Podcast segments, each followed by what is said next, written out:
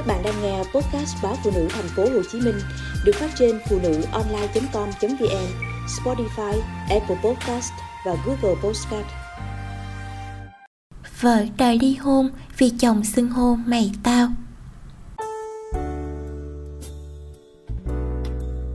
Chuyện Liên nhất quyết ly hôn chồng làm cả công ty xôn xao. Vợ chồng cô lâu nay được nhiều người ngưỡng mộ vì lúc nào cũng quấn quýt bên nhau khi biết nguyên nhân chia tay, mọi người càng ngạc nhiên hơn nữa. Có người trách liên chấp nhặt chuyện bé xé ra to, nhưng có người lại ủng hộ. Vợ chồng liên yêu nhau từ thời sinh viên, trải qua nhiều sóng gió mới đi đến hôn nhân. Tùng, chồng liên là một người tốt bụng, nhưng tính tình nóng nảy. Đặc biệt, gia đình tùng có hoàn cảnh khá phức tạp. Ba mẹ ly hôn, từ nhỏ tùng sống cùng với bà nội ở khu chợ cá. Không biết có phải do lớn lên trong môi trường như thế mà tùng có cách nói chuyện xưng hô hơi suồng sã. Liên kể, ngày còn yêu nhau, hai người suýt chia tay vì tùng gọi người yêu là mày, xưng tao, trong một lần cãi vã. Nhưng sau đó tùng thành khẩn xin lỗi, hứa sẽ không tái phạm nữa liên mới bỏ qua. Liên thề với lòng mình nếu Tùng xưng hô như thế một lần nữa, Nhất định cô sẽ chia tay. Sau từng ấy năm, Tùng giữ đúng lời hứa. Dù xưng hô bừa bãi ở đâu, Nhưng với vợ Vẫn luôn anh em ngọt ngào. Vậy mà, Cách đây gần một tháng Trong cơn nóng giận, Tùng đã chỉ tay vào mặt Liên Và hét lớn. Mày thích thì đi, Chứ tao không đi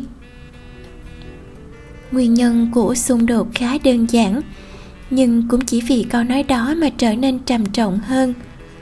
Chuyện là hôm đó, bên nhà anh trai liên tổ chức liên hoan mừng đầy tháng con trai.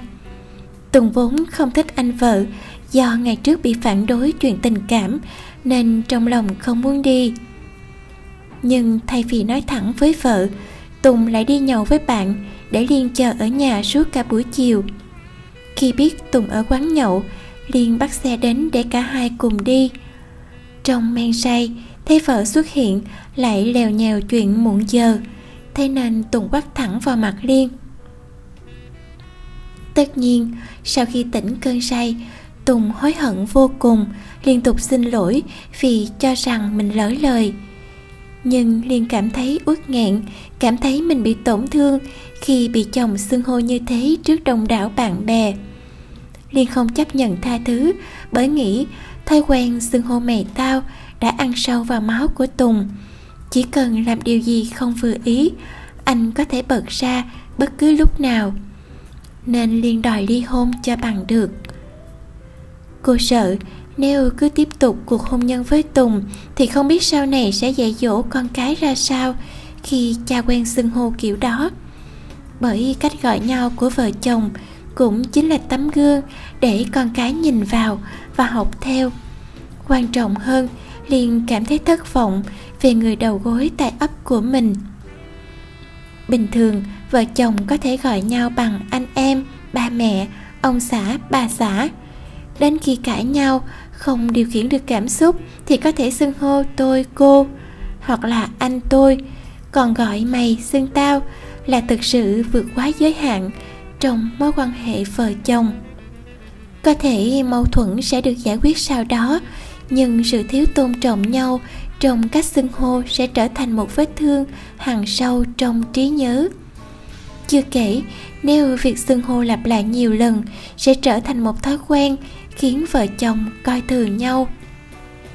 Tuy nhiên, nhiều người cho rằng liên đã quan trọng hóa vấn đề.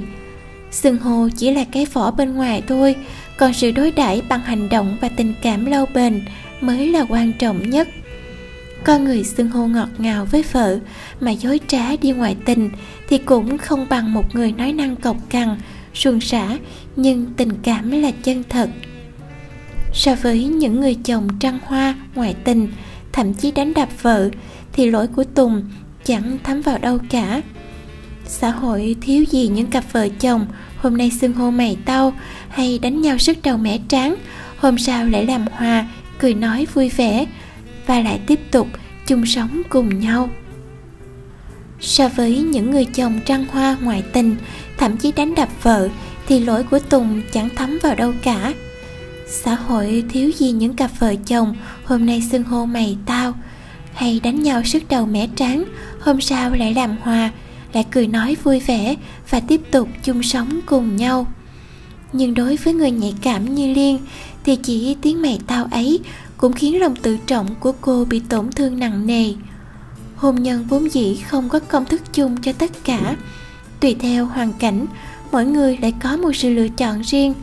Khó mà kết luận ai đúng, ai sai.